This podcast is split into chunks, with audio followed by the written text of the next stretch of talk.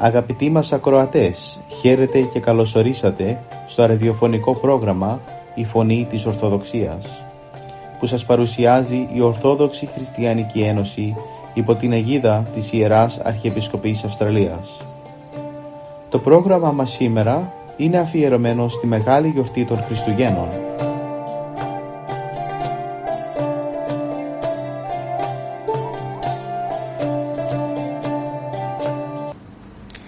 Σκέψεις από το σημερινό Ευαγγελικό Ανάγνωσμα Κυριακή Πρώτων Χριστουγέννων Επουράνια Γεφύρωση Στα προχριστιανικά χρόνια αδελφοί μου όπως μαρτυρεί η ιστορία της ανθρωπότητας ο κόσμος ζούσε μέσα στο σκοτάδι της πλάνης και της ανηθικότητας της ιδωλολατρίας η σκληρότητα και τα άγρια ένστικτα χαρακτήριζαν τις σχέσεις των ανθρώπων μεταξύ τους.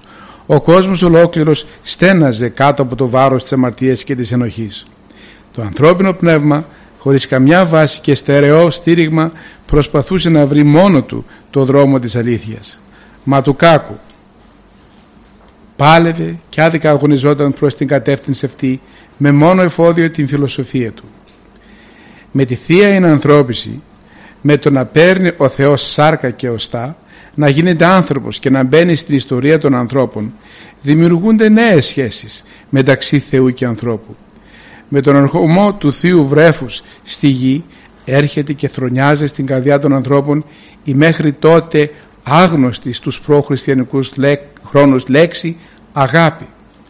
Αυτή σαν σύνθημα και σύμβολο της νέας εποχής της χριστιανικής εξευγενίζει την ψυχή του ανθρώπου το αναγεννά το πνεύμα και τον απελευθερώνει από τα πάθη. Ο νέος αυτός άνθρωπος ελεύθερος και αυτεξούσιος προσατενίζει πλέον το φως της αληθείας ο φωτίζει πάντα άνθρωπον ερχόμενων εις τον κόσμο δηλαδή το Χριστό από τον οποίο αντλεί δύναμη και εμπνέεται αισιοδοξία στον αγώνα του στη ζωή. Ο μέχρι τότε ανυπόλυπτος δούλος αποκτά αξία. Θεωρείται άνθρωπος και εκτιμάται σαν προσωπικότητα. Η γυναίκα που μέχρι τότε ήταν κρυμμένη στον κοιτώνα της και υπηρετούσε σαν σκλάβα όλα τα μέλη της οικογένειάς της χωρίς κανένα δικαίωμα στη ζωή παίρνει την αξία της και αυτή. Αναγνωρίζεται ισότιμη προς τον άντρα από τον ερχομό του ουράνιου διδασκάλου στη γη μέχρι σήμερα πέρασαν 20 ολόκληροι αιώνες. Σε όλο αυτό το διάστημα οι άνθρωποι γαλοχούμενοι με τα νάματα του χριστιανισμού και φωτιζόμενοι από το Θείο Διδάσκαλο έπρεπε να δημιουργήσουν μια κοινωνία αγάπης και συναδέλ... συναδέλφωσης να αποβάλουν τα άγρια ένστικτά τους και να εξημερώσουν τα ήθη τους έτσι ώστε να φανεί ότι εφαρμόζουν το θέλημα του Θεού και ακολουθούν τον δρόμο που χάραξε ο γλυκής Ναζωραίος. Δυστυχώς όμως οι άνθρωποι παρασυρώμενοι από τις αδυναμίες τους και κυριευόμενοι από τα πάθη τους εξακολουθούν να είναι σχεδόν οι ίδιοι. Πόλεμοι, αλληλοσκοτομοί και καταστροφές ακούμε και βλέπουμε να συμβαίνουν καθημερινά σε όλα τα μήκη και τα πλάτη του κόσμου. Ενώ θα μπορούσαν να αλλάξουν και να μεταμορφωθούν ριζικά στους 20 αυτούς αιώνες χριστιανικής ζωής να εγκαταλείψουν δηλαδή τον κακό εαυτό τους και να τον αντικαταστήσουν με τον ανανεωμένο πνευματικά άνθρωπο. Τον άνθρωπο στο οποίο την ψυχή δεν έχουν θέση τα μίση, η ζήλια και ο φθόνος, παρά μόνο η αγάπη και το ενδιαφέρον για τον συνάνθρωπο που δίδαξε ο Κύριος. Τον άνθρωπο που πραγματικά φωτίζεται από το φεγγοβόλο αστέρι της Βιθλεέμ. Και με αυτά τα δεδομένα όμως ας μην απαγοητευόμαστε και ας μην χάνουμε το θάρρος μας.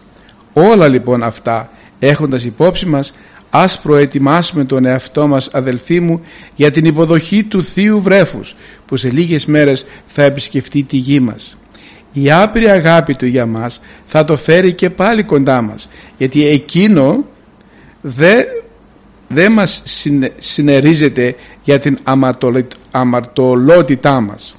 Το ίδιο αγαπάει όλους μας, μικρούς και μεγάλους, σοφούς και αγραμμάτους, πλούσιους και φτωχούς, χωρίς καμιά διάκριση φιλής, θρησκείας και εθνικότητας.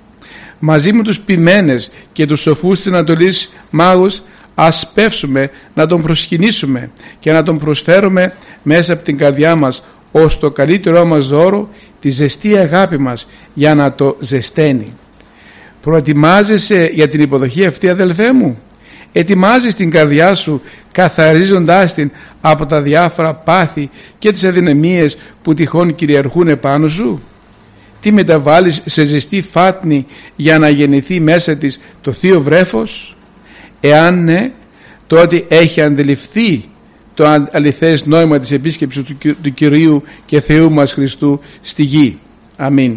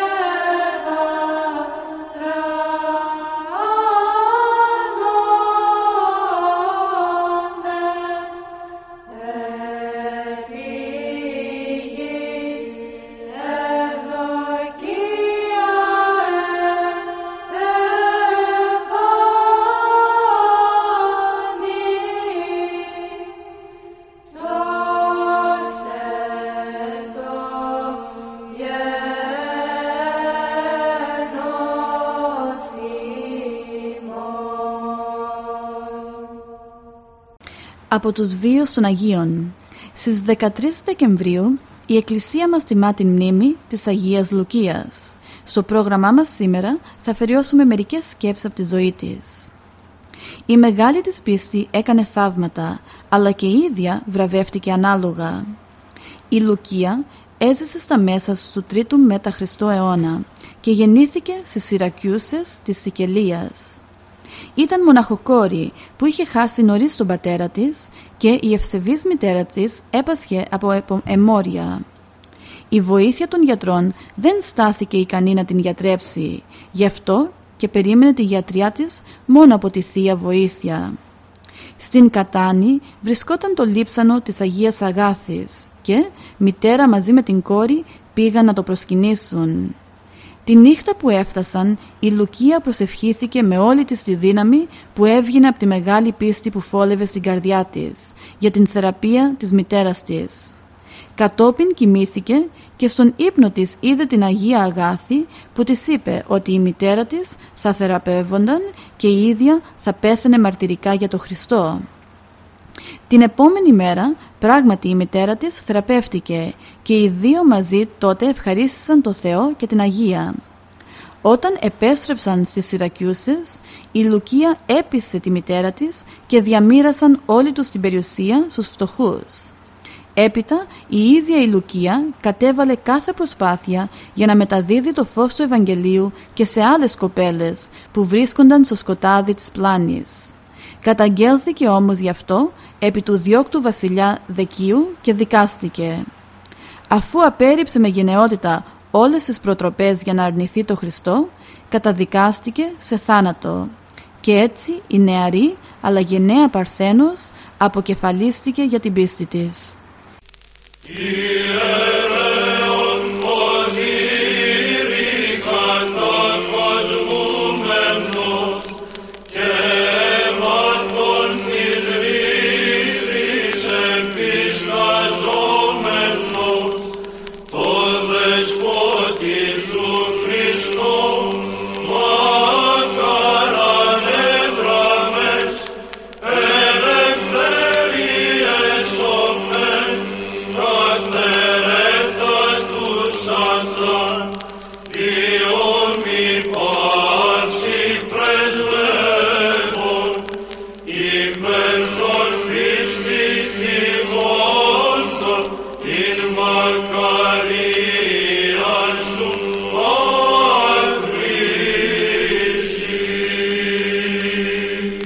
Από τους βίους των Αγίων μας.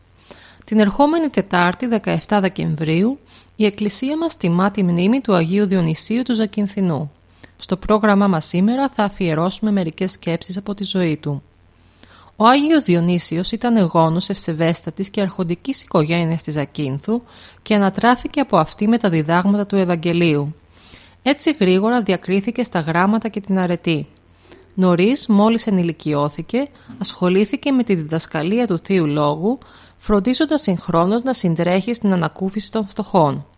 Κατόπιν έγινε μοναχός στη Βασιλική Μονή των Στροφάδων, όπου ασκήθηκε στην αγρυπνία, την εγκράτεια και τη μελέτη των γραφών.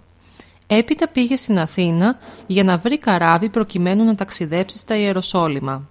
Αλλά ο τότε αρχιερέας των Αθηνών άκουσε κάποια Κυριακή το λαμπρό του κήρυγμα και μετά από πολλές παρακλήσεις τον έκανε επίσκοπο Αιγίνης με την επίσημη κατόπιν έγκριση της Εκκλησίας Κωνσταντινούπολης. Τα ποιμαντικά του καθήκοντα τα επετέλεσε άγρυπνα και άοκνα. Αναδείχθηκε διδάσκαλος, πατέρας και παιδαγωγός του ποιμνίου του. Η φήμη του είχε διαδοθεί παντού, αλλά αυτός παρέμενε απλός και ταπεινός. Ασθένησε όμως από τους πολλούς κόπους και παρετήθηκε. Γύρισε στη Ζάκυνθο, όπου μέχρι το 1579 ήταν προσωρινός επίσκοπος. Μετά αποσύρθηκε στη μονή της Θεοτόκου της Αναφωνητρίας, όπου ασκήτευε και με αγάπη κήρυτε και βοηθούσε τους κατοίκους του νησιού. Ήταν τόση αγάπη που είχε, ώστε προστάτεψε ακόμα και το φωνιά του αδερφού του. Ο Διονύσιος πέθανε σε βαθιά γεράματα 17 Δεκεμβρίου 1624 τάφηκε στη μονή στροφάδων και κατά την εκταφή το λείψανό του βγήκε ευωδιαστό και αδιάφθορο. Έτσι παραμένει μέχρι σήμερα και η Ζάκυνθος, τιμά και πανηγυρίζει τον Άγιο σαν προστάτη και πολιούχο της.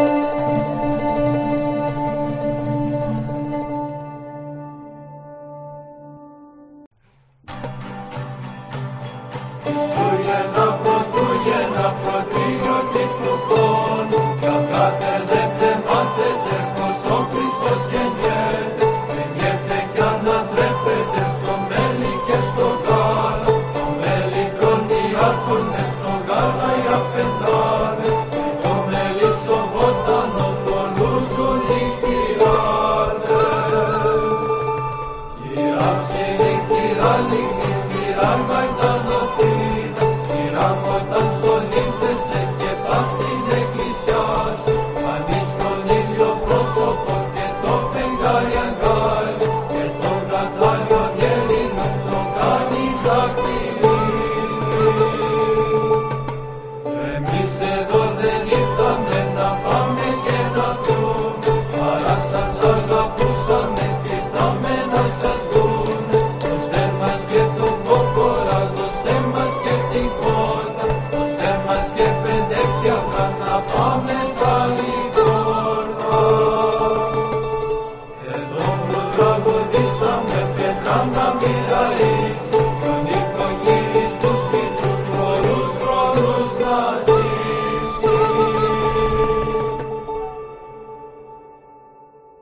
Χριστούγεννα και φέτος, πώς θα τα γιορτάσουμε; Χριστούγεννα και φέτος. 20 αιώνες τώρα η ανθρωπότης εορτάζει κάθε χρόνο το μοναδικό εκείνο γεγονός που στάθηκε σταθμός και ορόσημος στην ιστορία της και έτεμε την πορεία της σε προ Χριστού και μετά Χριστόν εποχή. Την ανανθρώπιση του Ιού και Λόγου του Θεού. Ασύλληπτο βεβαίως και ακατανόητο το μυστήριο για την κοινή λογική του ανθρώπου. Γιατί όμως ήλθε ο Χριστός στη γη; Την απάντηση μας τη δίδει ο άγγελος που μετέφερε το χαρμόσυνο μήνυμα της Θείας Συνανθρωπίσεως στους απλούς και αγνούς ποιμένες της Βιθλεέμ. Ιδού Ευαγγελίζομαι ημίν χαράν μεγάλη ή της έστε παντί το λαό ότι ετέχθη ημίν σήμερον σωτήρ ως εστί Χριστός Κύριος εν πόλη Δαβίδ. Σωτήρας λοιπόν και λυτρωτής ο Χριστός ήλθε να ελευθερώσει το ανθρώπινο γένος από τα δεσμά της αμαρτίας – Ήλθε να ψάξει και να βρει το χαμένο πρόβατο. Ήρθε να λυτρώσει και να σώσει το σκλαβωμένο άνθρωπο. Ήρθε να, να σκορπίσει τα σκοτάδια της αγνίας και να φωτίσει τους ανθρώπους με το φως της αληθινής θεογνωσίας. Ήρθε να μεταβάλει το γήινο άνθρωπο σε ουράνιο. Αλλά αυτό το γεγονός της αρκώσεως του Θεού μας τοποθετεί μπροστά σε ορισμένα απλά, όμως ζωτική σημασία ερωτήματα. Εμείς πώς τον δεχτήκαμε, Ποια θέση κατέχει στη δική μας καρδιά ο Χριστός, ποιο ρόλο παίζει στη δική μας ζωή; Είναι και για μας ο Χριστός ο τύρας και λυτρωτής; Έκοψε ο Χριστός τα σχοινιά που κρατούσαν την ψυχή μας κλαβωμένη; Έθραψε τα δεσμά της αμαρτίας; Νικήσαμε το κακό που υπάρχει στο ψυχικό μας κόσμο; Ελευθερωθήκαμε από την κυριαρχία του διαβόλου; Ζούμε μέσα στο κράτος και στο θέλημα του Θεού; Δοξάζουμε το Πανάγιο όνομά Του; Παίζει ο Χριστός αποφασιστικό και καθοριστικό ρόλο στην πορεία της ζωής μας; Ο Χριστός ήλθε να αλλάξει τον κόσμο. Τι άλλαξε όμως στη δική μας ζωή; Έγινε η παλιά μας σκέψη καινούρια; Καθάρισε ο νους μας, φωτίστηκε η διάνοιά μας έτσι που να μην υπάρχει σκοτεινή σκέψη, να μην υπάρχει πνευματική σύγχυση στο μυαλό μας; Φωτιστήκαμε από τον αστέρα της Βιθλεέμ και από το φως του ανατίλαντος ηλίου της δικαιοσύνης; Αλήθεια, τι άλλαξε στη ζωή μας; Ο Χριστός ήλθε να σώσει τον κόσμο. Ήλθε να ξεριζώσει το μίσος και να φυτέψει την αγάπη. Ήλθε να ξεριζώσει την κακία και να μας εμβάλει την αρετή. Ήρθε να αναπλάσει τον παλαιό άνθρωπο και να το φτιάξει καινούριο, έτσι που να ζει σαν άγγελος και όχι σαν τυφλοπόντικας μέσα στο χώμα, στη λάσπη, στα γήινα, στα πρόσκαιρα, στα μάταια, στα αμαρτωλά. Τι πρόσφερε σε μένα ο Χριστός; Γεννήθηκε στην καρδιά μου ο Χριστός, καθάρισε το στάβλο της ψυχής μου, έπειτα από το σκοτάδι της νύχτας ζω μέσα στο φως της ημέρας. Έφυγα από το στάβλο και βρίσκομαι στο ανάκτορο του Χριστού. Είμαι κι εγώ ένας άγγελος που ψάλει τα μεγαλεία του Θεού. Είμαι κι εγώ ένας από τους βοσκούς που ταπεινά προσκυνούν το Χριστό. Είμαι κι εγώ ένας από τους ανθρώπους που κλείνουν το γόνι μπροστά στον θείο λυτρωτή και του προσφέρουν τα δώρα της ψυχής τους όπως οι μάγοι. Πιστεύω και ομολογώ τη θεότητά του. Εάν η απάντησή μας στα ερωτήματα αυτά είναι καταφατική, θα μπορούμε να λέμε κι εμείς ότι ο Ιησούς Χριστός ήρθε στον κόσμο αμαρτωλούς σώσε όν πρώτο σημείο εγώ. Αυτή τη βεβαιότητα της σωτηρίας μας τη δίνει μόνο η ουσιαστική αλλαγή της ζωής μας. Όταν υπάρχει μέσα μας η κακία, όταν υπάρχει μέσα μας φρικτό σκοτάδι, όταν υπάρχει μέσα μας αμαρτωλή διάθεσης, όταν υπάρχει μέσα μας η ρίζα του κακού και της αμαρτίας, τότε πώς μπορούμε να λέμε ότι ο Χριστός ήλθε και μέσωσε; Ακόμη λοιπόν μια ευκαιρία μας δίνει ο Θεός τα φετινά Χριστούγεννα να τον αναγνωρίσουμε στο μοναδικό ποιμένα, διδάσκαλο, οδηγό, σωτήρα και λυτρωτή, πατέρα και Θεός στη ζωής μας. Και μόνο τότε θα έχουμε την απόλυτη βεβαιότητα ότι ο Χριστός ήλθε και έφερε και σε μας προσωπικά την σωτηρία και τη λύτρωση.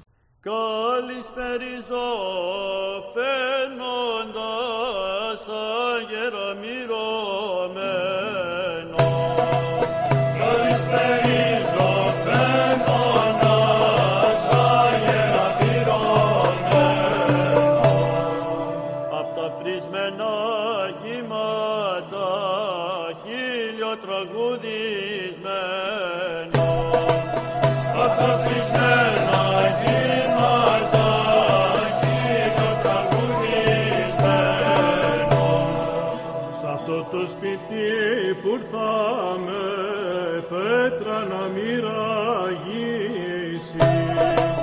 Σ' αυτό το σπίτι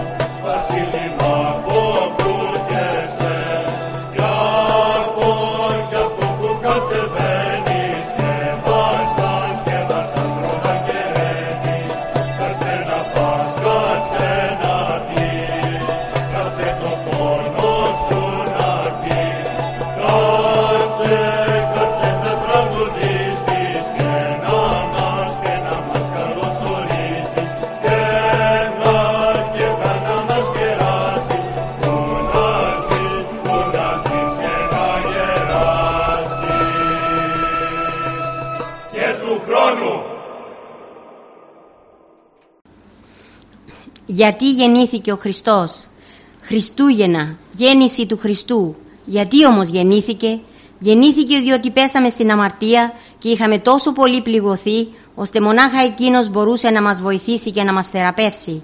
Κατέβηκε από τον ουρανό στη γη για, για να μας ανεβάσει από τη γη στον ουρανό. Ο υψηλός Θεός έγινε ταπεινός άνθρωπος για να μας τραβήξει από την ευτέλεια της ζωής αυτής και να μας ανυψώσει προς το δικό του ύψος, την αιώνια βασιλεία του. Η δική του ενανθρώπιση, δηλαδή η γέννηση και φανέρωσή του ως ανθρώπου μεταξύ μας, δεν φανερώνει μόνο τη δική του άπειρη θεία φιλανθρωπία, την τιμή προς την εικόνα του τον άνθρωπο. Αποκαλύπτει και το μέγεθος, μέγεθος της δικής μας αποστασίας, ξεσκεπάζει και την απελπιστική και τραγική κατάσταση στην οποία είχαμε φτάσει. Έτσι, και αυτό είναι το μεγάλο μήνυμα των Χριστουγέννων, ο καταπληγωμένος άνθρωπος της κάθε εποχής μπορεί αν θέλει να καθρεφτήσει τον εαυτό του στη φτωχική βάθμη της, φάτνη της Φιθλεέμ και καθρεφτίζοντας τον να δει προς πώς τον κατάντησε ο μισόθεος και μισάνθρωπος διάβολος, βλέποντας δε τη θλιβερή του κατάσταση να συγκλονιστεί, να έρθει σε επίγνωση της εσχάτης αδυναμίας και φτώχειας του και εννοώντας όλα αυτά να συνέλθει και να βρει πάλι τον εαυτό του. Τότε θα σκύψει να προσκυνήσει ταπεινά το θείο βρέφος, όπως η βοσκή, όπως η σοφή μάγη της Ανατολής και θα δοξάσει από τα βάθη της ψυχής του τον φιλάνθρωπο λυτρωτή του και θα του αναπέμψει το μυριόστομο αγγελικό ύμνο «Δόξα εν υψίστης Θεό και πηγή ειρήνη εν ανθρώπης ευδοκία». Δόξα είναι στον Θεό και στα ύψιστα μέρη του ουρανού από τους αγγέλους που κατοικούν εκεί. Στη γη δε που είναι ταραγμένη από την αποστασία και τα βίαια πάθη, ας βασιλεύσει η Θεία Ειρήνη διότι ο Θεός έχει εκδηλώσει με τρόπο λαμπρό την αγαθή θέληση, την εύνοια και ευαρέσκειά του στους ανθρώπους με την ενανθρώπιση του Ιού Του. Δόξα στο θείο βρέφος που το καμαρώνει σιωπηλά και σκύβει πάνω του με τρυφερή στοργή γεμάτη έκσταση μια νέα κόρη, η Παρθένος. Στο θείο βρέφος που εκατοντάδες χρόνια το περίμενε ο πονεμένος λαός του και που αιώνες τώρα προσφέρει τη δύναμη στους αδύνατους, στους άρρωστους την υγεία, στους νεκρούς από την αμαρτία τη νέα ζωή του ουρανού και της εφρόσινης ατελεύτητης αιωνιότητος.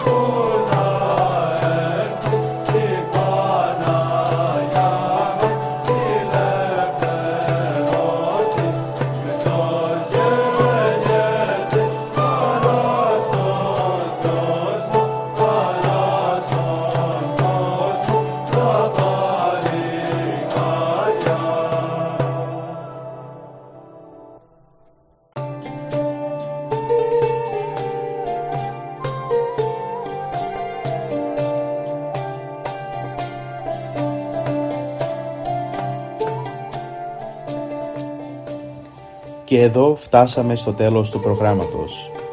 Σας ευχαριστούμε για τη συντροφιά σας. Θα είμαστε και πάλι κοντά σας την επόμενη εβδομάδα. Μπορείτε επίσης να μας παρακολουθήσετε στο Facebook, Spotify και στο YouTube κανάλι Greek Orthodox Christian Society Sydney. Αγαπητοί μας ακροατές, καλά Χριστούγεννα.